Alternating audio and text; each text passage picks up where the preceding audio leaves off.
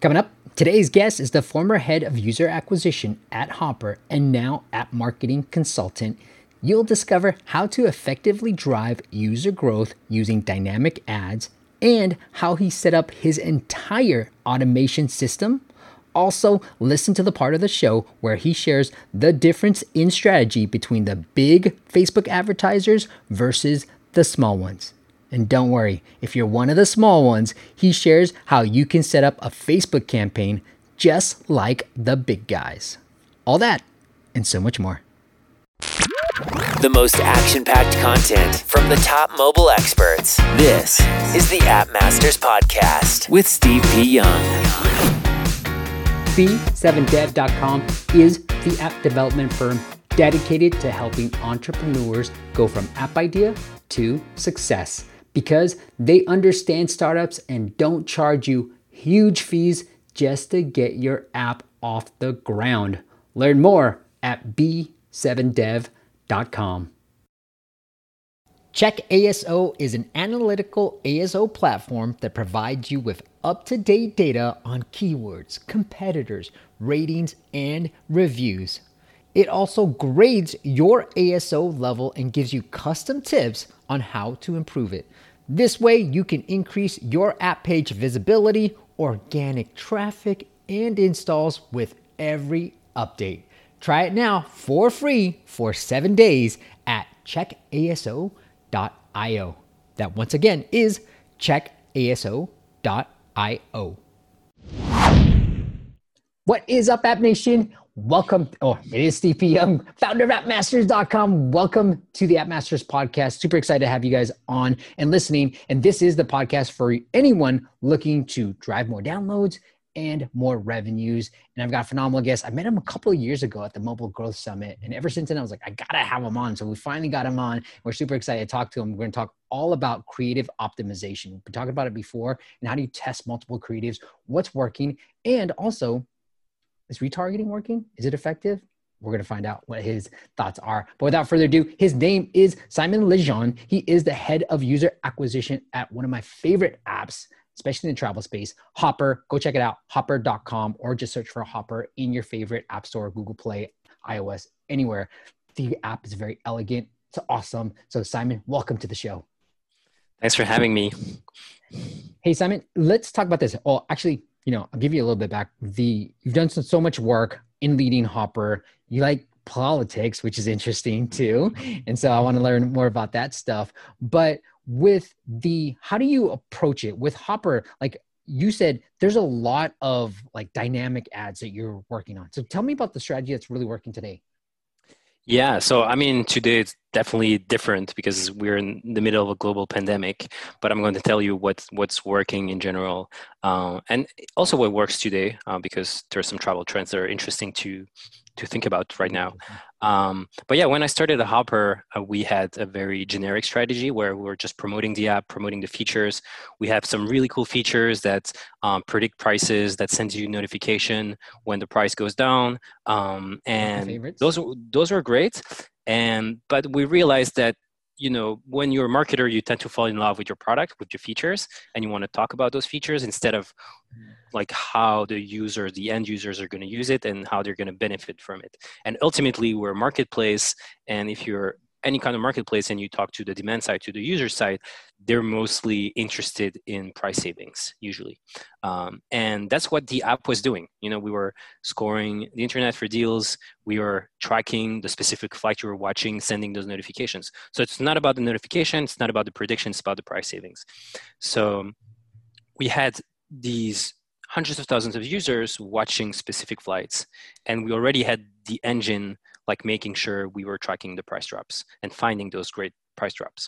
Uh, so at the user acquisition level, we decided to reuse that and reuse the great deals we were finding for the existing user base to attract new users. Um, so we would surface these on Facebook as Facebook ads.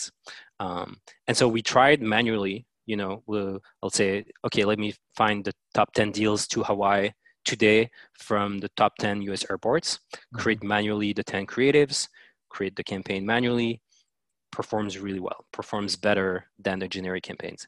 And then from there, we kind of try to um, deconstruct how we could automate this process because we have uh, literally thousands of flights from uh, hundreds of origins to hundreds of destinations with prices that change very often, several times a day. So how do you make sure you're not like false advertising, uh, advertising fa- false prices, oh, and wow. how do you make sure you advertise the right flight for a user uh, who is probably interested in a flight leaving from their home airport?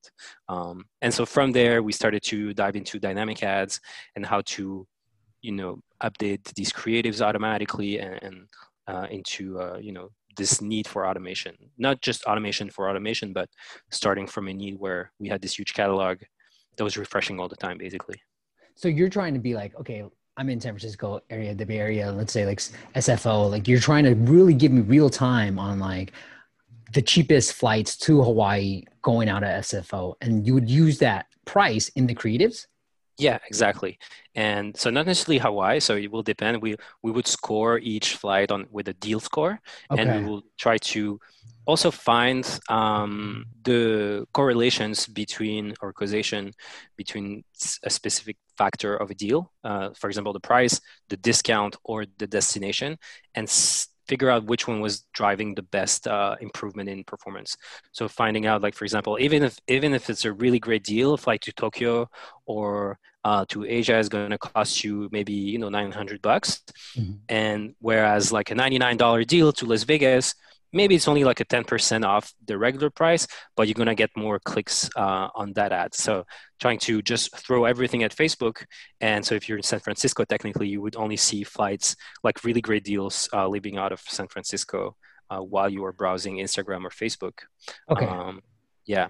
That's crazy because, all right, a couple of things I want to get into, but I'll ask you the first one that I wanted. Why not just say, like, the low like, kind of like what you used to have on your website which i love the branding on it. Mm-hmm. it's like never overpay for travel right like again mm-hmm. why not just have a static page that kind of talks about the benefits rather than getting so intricate and showing me the right deals to all these the best deals around mm-hmm. well that's a good question because it's way more complex to do the the latter right um, but what we found is that we just had better interaction rates with our ads when they were like super tailored, very precise. Um, and you know, with Facebook, with everything, with every social media, the interaction rate, the click-through rate is what like you need to hit a certain threshold if you want to get distribution and if you want to get um, just like volume and, and great costs uh, down the line, right? So that's that's one thing. The other thing that that we realized we were benefiting from is that we didn't have a problem of creative fatigue. Because these creatives only lasted like 24 48 sometimes even like uh, for a week but they would be constantly refreshed automatically because we had our feed in the background where the prices were updated. And we're using we started to work with a company called smartly.io it's like a facebook ads management platform. Okay. and they have this really cool like creative template tool where you say i want my destination origin to be here destination there a little plane flying and the price spinning and like landing wow. right and so they would detect if the price had changed in their feed and then refresh the creative if necessary. So that meant we had just we have like literally thousands of creatives that are live all the time. Um, and even if at the end of the day only like 5 or 10% of the creative spends 80 or 90% of the budget um, just having that many would like kind of hedge your bets and you wouldn't have to worry about creative fatigue which it's kind of a like you know uh, is painful when when you market i don't know like a meditation app and you have to constantly relaunch new creatives that essentially sell the same benefit uh, every time. Oh i like that. Are you so what i wanted to get into as well was were you using smartly like what what was the setup? Like facebook smartly and then the engine that you guys built too? Yep Okay, that's just that yeah. simple. You so you guys built that engine to talk with both platforms, Smartly and yeah. Facebook. So we started with with Smartly because at first, you know, I used Smartly for three months and I was like, yeah, you know, we can build this, right? So I'm like uh, engineer in, in, my team, and we're like, we can build like some campaign creator for Facebook API. But then you mm-hmm. realize the Facebook API uh, ref- like updates quite often, and there are like subtleties, and you have to work on the maintenance. So, you know, the Smartly team, I was like, yeah, we don't need you a month after that. I was like, hey hello again it's me knock knock and you know they were so uh, they were graceful, but uh, they're probably like internally. Like we knew like, you were gonna yeah. come back, Simon. We, yeah. we knew you were gonna come back. You tried, you know. Uh, so we decided to use Smartly for the automatic automatic campaign creation. Our engine will just feed the deals and the right parameters. So for example, if you want to target around an airport, you need the geo coordinates, right? And so mm-hmm. you, you look into the Facebook API documentation and you see like, okay, they take coordinates in. How can we use that? So then we created like a small database of origin airports and the, their geo coordinates so we can integrate in your data feed like things that will help you with the targeting. Uh, so doing all of that, but then eventually we're like, okay, this works pretty well on Facebook. Why don't we replicate on other stuff? Uh, for example, on Snapchat and Twitter and Pinterest. And so I worked with the teams there to get access to the ads APIs of Snapchat, of Pinterest, Twitter, um, which were on different at different stages. We were really early in this with the Snapchat ads API, so it was great because they're interested to see what we're going to build. We get great support. We get even like sometimes credit to test new things, access to alphas and betas, which is like all side benefits of having a lot of automation uh, in your stack. Is like you get more attention than uh, than than your spend would give you otherwise. Um, and yeah, so we kind of recreated what Smartly was doing for Facebook, but for Snapchat. And my vision for the team always has been like, hey guys, imagine we have this big red button that's on my desk, and I have in the morning, I press it, the engine collects the deal, and the campaigns get created automatically on the different channels. Uh, and so that's that's what we built for these other channels. So in one click, we are able to generate the same campaign across different social media. Um, and usually, you know, it's they're all very similar, right? It's campaign level. Your budget is usually at the campaign level. Then you have the ad group, ad set, whatever they call it, is where you have your audience, uh, maybe your bidding, and then you have the creative level. So it's kind of easy once you have it for one channel to move it to another channel. Uh, and so we have these deals going out in different creative styles uh, to the different platforms, and they're refreshed automatically. Um, What's yeah. been the most effective out of Snapchat, Pinterest, Twitter? What's been the most effective channel for you guys other than so, Facebook? Mm, yeah, so Facebook is definitely the most effective, and Instagram for sure. and mm-hmm. then they have just such a crazy amount of data that it's very powerful. Uh, the second best performing channel for us has been uh, Snapchat. I think they have been doing a good work on their app install product. Their audience is obviously very mobile savvy. I always say like, you know, if a kid knows how to use uh, Snapchat, they will know how to use Hopper, right? Which is not the same as like your uncle browsing Facebook and right. downloading an app they find cool. Um, so we had good like post install engagement. The problem of Snapchat is that there it's a lot of view through installs and view through performance, mm. which is you know probably inflating the real numbers. Um, and I think they're about to get hit by the new iOS 14 update, when view through becomes basically really hard to to do um, and, and, you might see people realize that their campaigns their snapchat campaigns are not performing as well as they thought they were um, pinterest twitter it's just so so but it's good to kind of edge your bets and i would say you know have like a 10% of your uh, installs coming from like s- smaller channels can be useful it's a great tip. I love, I love how yeah. you put the numbers too. The other thing I want to talk about is I have to imagine when you're doing these dynamic ads, because it was a lot of work to build all this stuff, that you mm-hmm. actually get a better customer, right? Like rather than saying like never overpay, you're like, hmm, interesting. I'm gonna let me kind of look through yeah. and hop around. I'm like, okay, that's cool. But then when you're like, hey, fly to Japan for 800 bucks or fly to X, Y, and Z, like it's more targeted and I'm more like likely. It's almost like a search ads, right? The intent is there for me to potentially buy. Yeah. So your conversion yeah. So through the roof. You know we're not doing search, uh, and we can talk about that later. But because we're an app only, it's really hard to to access the search inventory on Google, um, and so it's hard for us to find high intent users, uh, right? So having those kind of self-select users we know they're interested in the deal there uh, we had great success with like expats audiences um, for for example fly to the philippines was a for some reason at some point uh, we spent a couple million dollars just advertising flights to manila and now we have this huge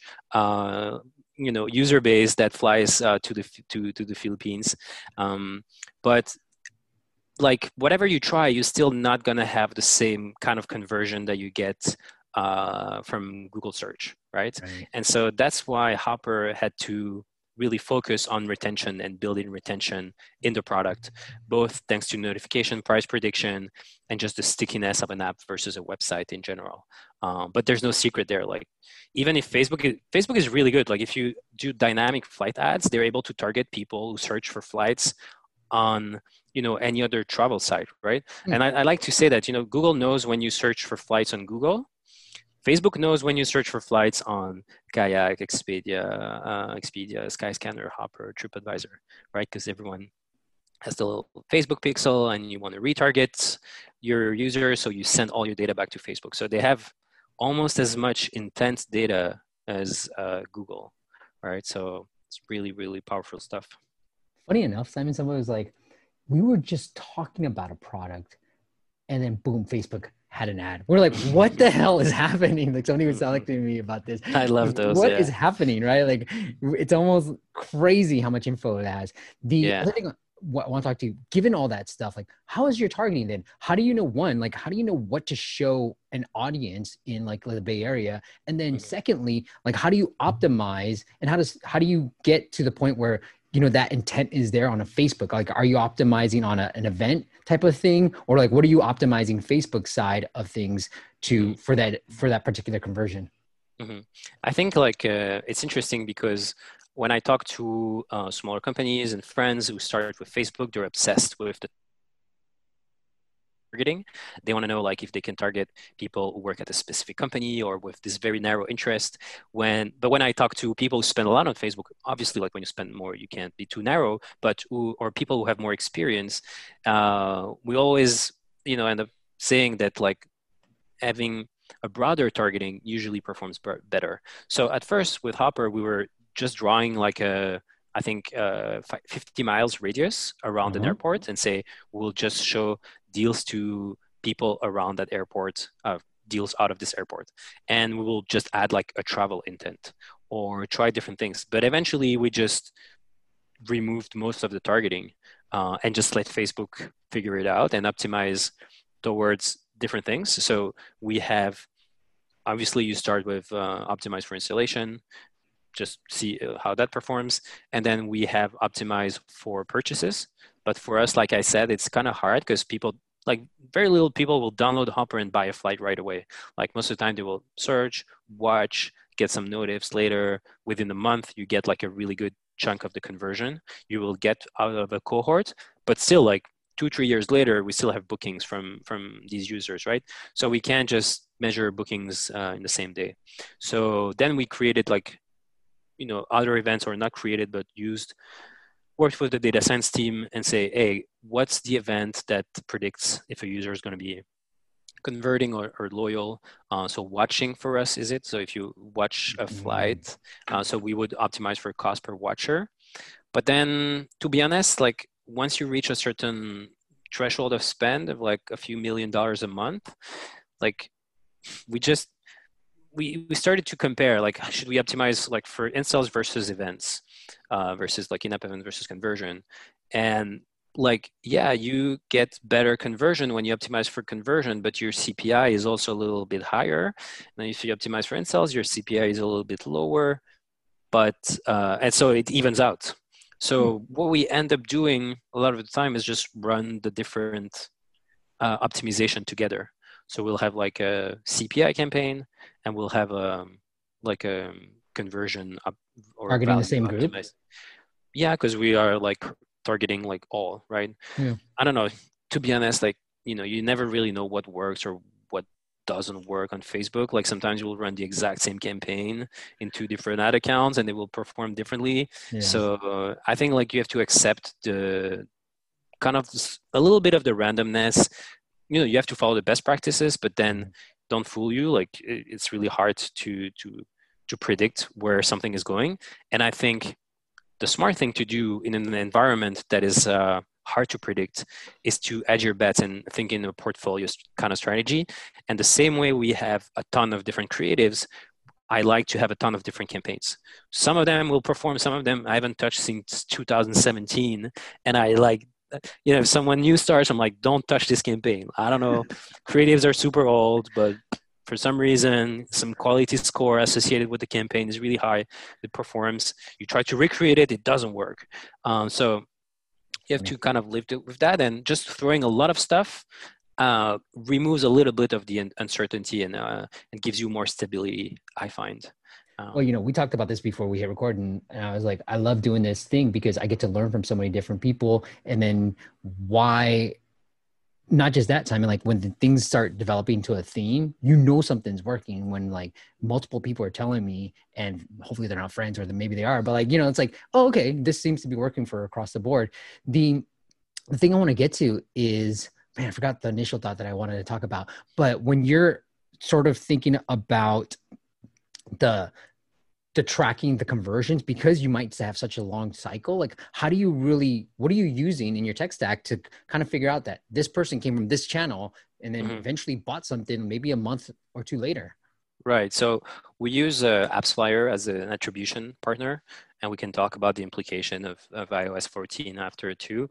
Um, but that's what we use right? We try to, to tag every user with a media source with uh, where they came from and then we track the cohorts and their their bookings and revenue over time, and we measure the LTV at at three months, at six months, at one year, and then we can slice and dice like look at the LTV of users coming from Facebook, coming from Canada, LTV of users um, who search within the tw- first 24 hours after their downloads, uh, things like that, right? And when I started at Hopper, we used a monthly budget, which is when you don't really know where to start. You're like, you know how much would we be comfortable to spend? And then you measure your return on investment and then you're like okay you have a million dollars to spend per month because we raise a lot of money uh, and you try to do your best within that because it's growth at all cost. And then eventually you're like mm, you know the investors are a little bit more worried now and we need to reach um, this roi at one at month one. Maybe it's blended with the organic and so you don't have a budget anymore but just try to spend as much as possible within this ROI threshold. Yeah. So that's like the second phase that I find like of a like a high growth company. And then eventually, once you get a little bit more sophisticated, you get like a target payback period. So hey, like we have this much cash in the bank. Um, we know that you know eventually you know we need some cash flow to operate the company. You can't just spend 10 million today and we make the 10 million back in a year because we won't have any more money to reach that point, right? So you're like, okay, we want to operate at like a three months, six month, 12 month, 24 month, if you have a lot of money in the bank, uh, payback period target, right? So every month we spend and we are like, okay, this month we acquired, I don't know, a million users and we spend a million dollar. And based on the performance of the first month and our LTV model, we expect to make that money back within the 12 month that we uh, set out to target, right? So I think that like payback period target is is how we kind of uh, operate with like a monthly objective with the team. I remember what I initially wanted to ask you before that before I wanted to get into that tracking the you said look there's a big difference between how big advertisers spend on Facebook and their targeting and how small are advertisers. So what would you say to somebody who may just have like anywhere from three to ten thousand dollars that they're trying to find product market fit you know like trying to get it out there. Would you recommend going with a big audience and targeting that way and optimizing for the conversions? What would you recommend to them?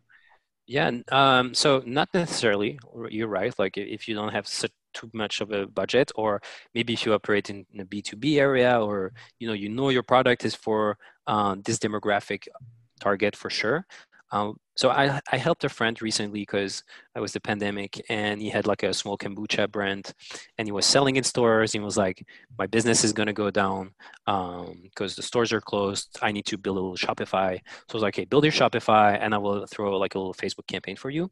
And so I had to kind of you know we have to work with this small budget too and it was interesting to go back at that. And the, the way i did it was create like a campaign and then create three different ad groups. One that was very very targeted people who like kombucha like specifically was just a few thousand people in, in, Quebec, and then create a second group with like broader interests, so healthy lifestyle, healthy drinks, probiotics, uh, things like that, where you reach maybe 10x the size of the very narrow group. Mm. And then the third group where we're just targeting everyone from 18 to 65 plus, right? And the same way, I think you, you start to see the theme here. Um, where I just throw out everything and kind of hedge my bets this way, right? And so for specific camp for like a campaign that we launched at first like the the group that was targeting everyone uh, the ad group performed better because uh, the group that was targeting the very narrow interest people like kombucha at just such high cpcs that you know and, and there was not a lot of delivery and everything. So i would just recommend to run both and you can control by budget right? So maybe always reserve as a rule like 20% of your budget on an ad group that will just target everyone just to see if Facebook can actually do a better job at finding who your target users are than than yourself. Okay, that's interesting. I'm, I'm glad that I'm glad that you shared that. The so when you were doing the ad group to everybody, were you optimize? What were you optimizing on, or nothing? Uh, so in this case, it was like a small website, so not a lot of purchases. Yeah, yeah. So I would just go on the ad checkout uh, event. Okay, Got it. So you were optimizing not for like a click. You weren't optimizing for a click. Yeah, yeah, yeah, yeah. Because okay. I think if you target everyone and, and just optimize for click, that might backfire. that's how you blow some money away. That's how you like. Yeah, yeah, for sure. Yeah. That's that's phenomenal, man. I like it because I was I was like writing all this down. Okay, the why I'm gonna get very granular, and that's why I like to do this. Why set it up in different ad groups versus three different campaigns? Um, I guess for simplicity at that point, uh, you know, that's that's important. Um, clarity of mind, so you don't have too many campaigns. But I think the reason I would do that is because you can use just like CBO, campaign budget optimization, mm-hmm. and then if you have three different campaigns, you would have to reallocate your budget manually to the best performing one every day. Whereas if you just launch and you set like a, um, you know, a budget at the campaign level and you can just create as many as ad groups as you want. If they don't perform after a couple of days, Facebook should have shifted the budget towards the best performing one. So that's why I would probably keep it in the same campaign. Okay. I like it. Okay. The other thing I want, you kind of mentioned this a little bit, and I wanted to make sure we hit on it. Retention. You said you guys were doing a lot of things, and I'm sure it's mm-hmm. really huge. And I've been talking about it a lot more because I mean, like in the beginning of the podcast, seven, eight years ago, I was like talking all about growth. I'm like, oh, let's shift this all around because growth, you know, it's kind of easy. But if you don't have retention, you're screwed. So what have you guys done from a retention perspective to make sure that your ad spends ROI positive? Well, to be honest, um, it's it's really hard to impact retention. Uh, just as much as like acquisition is in your hands uh, and you have more control, although you know there's a lot more automation from Facebook and Google, and with that's a recurrent topic. But on re- retention, like the product quality and the user experience is is what matters the most. And you can try to tweak your onboarding, you can tweak your um, you know your email strategy and your um, notification strategy, I'm not sure these will have like a 10x game changer effect on your retention, right? So I think you can improve your and optimize your retention on the margins uh, without changing the product. I'm just saying like growth tactics and design tweaks and uh, but obviously if you create like some kind of loyalty program or you materially change the the nature of the product in the direction to to improve your retention, I think you can improve your retention quite a bit, right? So for Hopper, uh, you know, I think the subscription model could be an interesting uh, avenue for us, right? Because we have all sorts of insurance products. What if we started to think about uh, creating a little um, monthly subscription? So you, or maybe you get like priority customer support, mm-hmm. things like that. So you probably have to think about changing your product to improve your retention like the, the, even the nature of your product or or the price someone will pay over time um, we try to do like a lot of win back notification strategies um, you know you go? put something in your cards and we send a notif you just it's always like incremental activity but when you really dig into the data in getting incremental sales from just a note of hey remember us uh, didn't really materialize. And I will say that you know I've talked about this and I've talked about how difficult remarketing is uh, when you look at the incremental data. I think it's specific to travel where you have less impulse buying than you know if really cool hat that you saw on the website and you know maybe you had a beer and now you're like ah you were able to resist your impulse to buy it and now you're seeing the ad again and you will buy it. So i'm sure there will be some something there. But for mm-hmm. travel you only like buy a flight once or twice a year for for your vacation. So it's not because i'm going to retarget you that create some new days off that you can take right? Um, so retention is just really really hard to have an impact. Don't beat yourself up. Uh, you just have to create a really really good product or create like some of these loyalty program subscription um, that will change the nature of the product I like it. You know, that's why again I like doing this podcast because you hear about remarketing and then you try it and then you're like, well, it doesn't work for this category. And you know, you I'm sure you get these questions all the time, Simon. Like, what should I be doing? And I'm like, should I be doing this? Well, I'm like, it really depends on the app, right? Like, it really depends on the category apps. Like, one common question I get all the time is, should I be using App Store, the App Store video previews? I'm like, it really depends on the category of the app. Like, have you guys tested anything on that front too? On the App Store itself? Yeah, or the the preview videos. Yeah, man, it's like a recurring joke uh, Hopper. If we if someone new to start, I'm like, Yeah. okay, do a small ASO pass so you get some fresh eyes. Everyone like puts this bottom of their list because it's a little bit less exciting uh, for for us at least than like paid ads. So someone new, okay, just do some do do some ASO, some conversion optimization. But the joke is that in a hundred different tests on the Google Play uh, A/B test tool, like we maybe had one or two small wins. Uh, so and and it's always like at first in the first few days you're like green green green, and then I'm like wait it out wait it out, and it always kind of evens out. Yeah. Um, I mean I'm sure like some people had some really good wins, but um, and maybe it's different per category, but for us like the conversion optimization on the app store page hasn't been like a needle mover or or maybe we haven't tried hard enough but Mm. um yeah That's interesting. I mean, we have seen good results, but I have seen also that on Google Play, like Google Play told us this icon was winning. So we switched it and then we saw a dip in downloads. We're like, what the hell? We like the other one better, but like, why did you tell us it was winning? This is dumb. yeah that's that's our joke it's like this little a b test green and red thing is Yeah. like torturing us I was gonna look at your screenshots. I'm like, hmm. but I mean, get this is what I've heard from other people who are like big time advertisers with millions of dollars spending a month. It's Mhm. like I was talking to the director of Calm, and he's like, "Yeah, we don't really focus on ASO."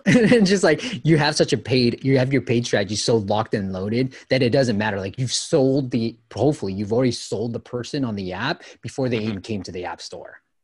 right right and then if you have a lot of downloads and you have like some good velocity in your in your uh, downloads and a lot of brand mention and brand searches you Mm. already rank pretty well like you know when i came in uh, four years ago at hopper i did like the first strategy put in the right keywords there um, etc and then we now we're like number one if you search for flights in canada maybe second in the us varies one and two.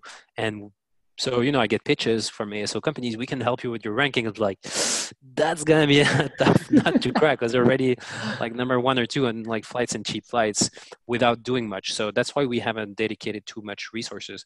But if you just start and you don't have like a lot of these organic word of mouth or paid downloads definitely worth uh, optimizing the your keywords Yep. um, and and i'm sure your page too And that, that's how you can like sort of because we do ASO for some of our clients, and I always tell them like it's your foundation. Like once you have set that set that set up, Right. then you got to do all these other things to really drive the growth.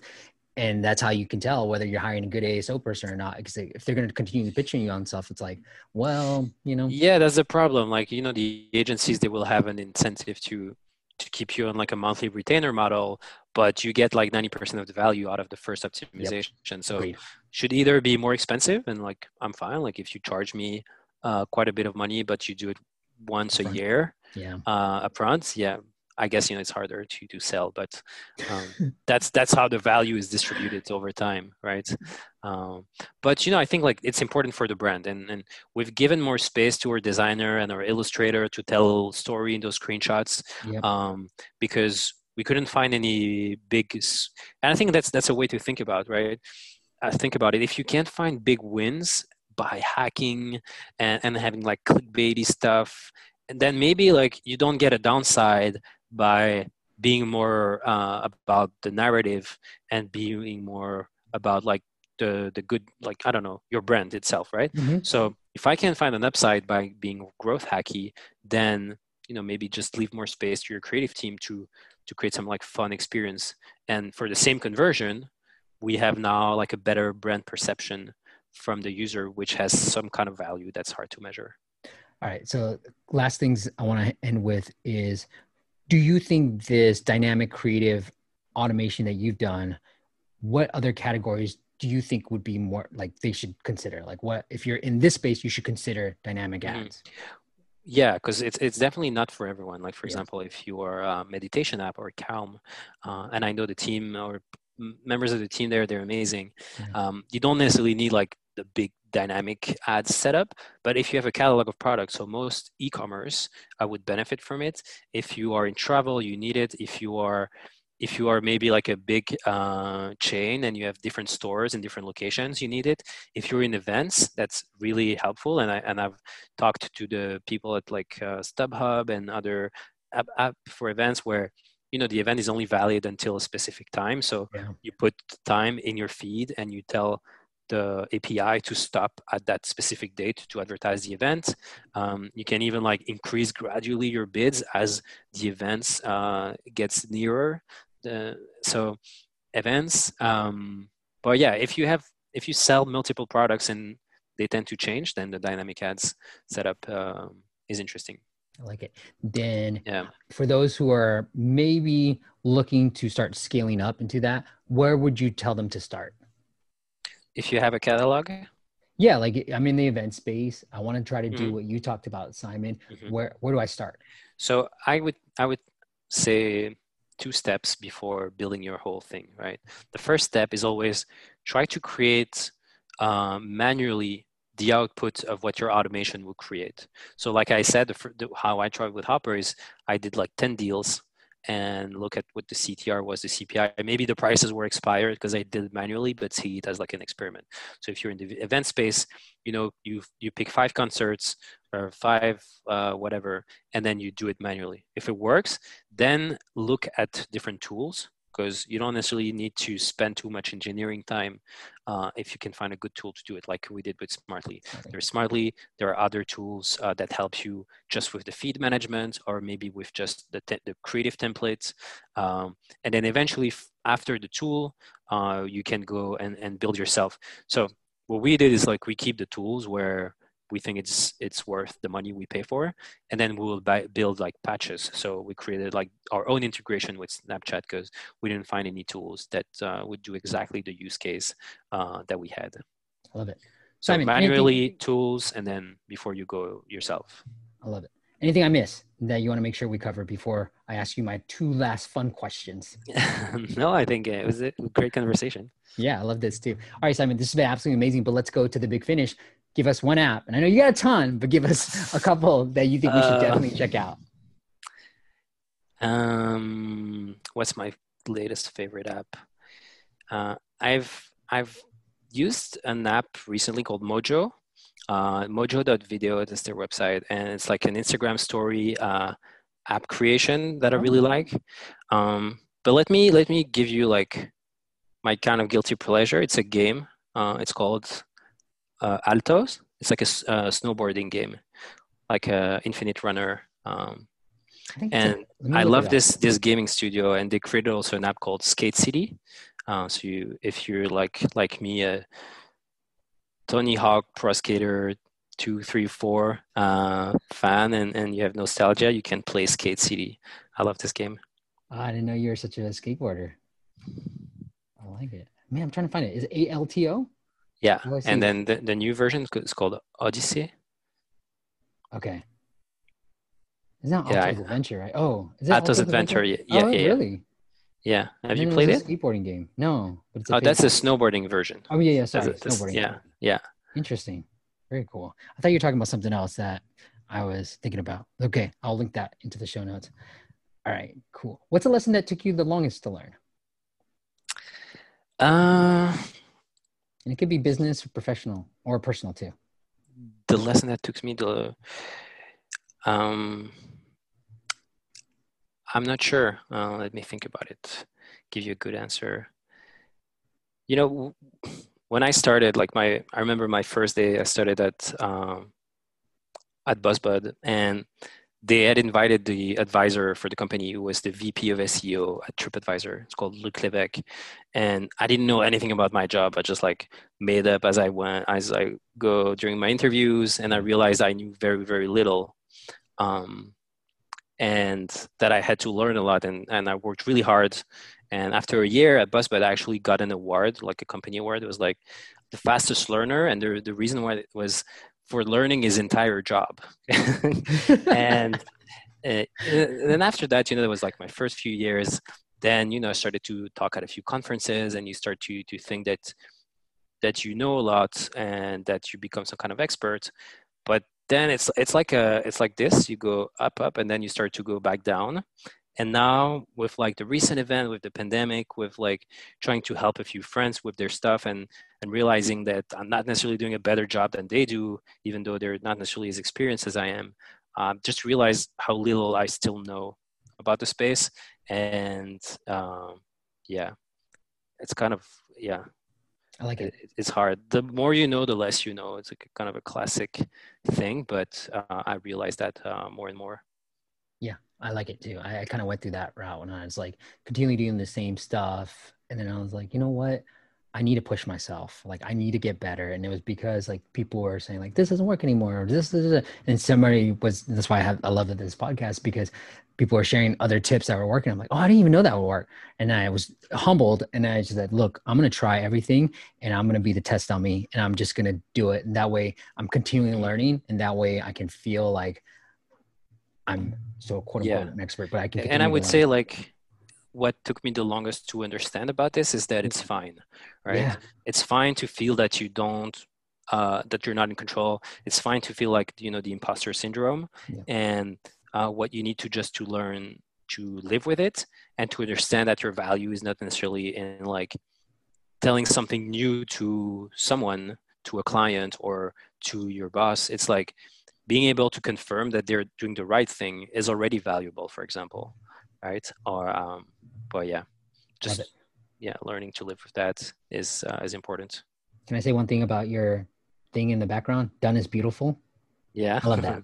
Yeah thanks. I love it too. Ship it. Ship it. Yeah i mean it's a it's a better way of saying you know we had in my old office we had like break thing move fast and break things. And but yeah ship it. Done is beautiful. But i yeah. like that you said done is beautiful because to, to, sometimes we get caught up in that fact that we need to make it beautiful before it's done. The essence of it is being yeah. done is actually that's a that's a beautiful thing. Yeah. Yeah. I agree. Simon, this has been awesome, man. So if you guys want to check out the app, it is Hopper. Go to Hopper, just search for it in the app stores go search for hopper.com as well. You can check out the app there or just do everything you need to do on the web as well. Is it, is there a web product to it? Because I've only used the um, app. It's, it's only the app. Okay. But uh, anything can change at any moment. okay, well, go check out the app. Just search for Hopper. If you search for Fight, you'll probably find it there or hopper.com, and then you'll get access to the app there. Simon, if the audience wants to follow up with you personally and say thank you for coming on, do you want to send them anywhere else? Uh, you can follow me on Twitter at Lejeune Simon or add me on LinkedIn, write me on LinkedIn. I try to uh, answer everyone that's not trying to sell me something. Simon, you want some ASO? I can help you with that. well, I will link up all that into the show notes. Simon's name will be linked up to his LinkedIn profile. That's how we normally do it as well, along with all the things that Simon talked about in your favorite podcast app. And if you got anything out of this, just thank Simon for a great podcast interview. That's the way best way to get in touch with him. Don't ask him any questions yet. Say thank you first, and then you can ask him the bombarding questions. Simon, thank you so much for coming on and doing this, man. Thanks you. That was great. So you're uh, you're great at interviewing. Seriously, oh, brother. Thank you all for listening. I'll see you on the next chat. Ciao. Thanks for listening to the App Masters podcast. For show notes and amazing app marketing content, check out appmasters.co.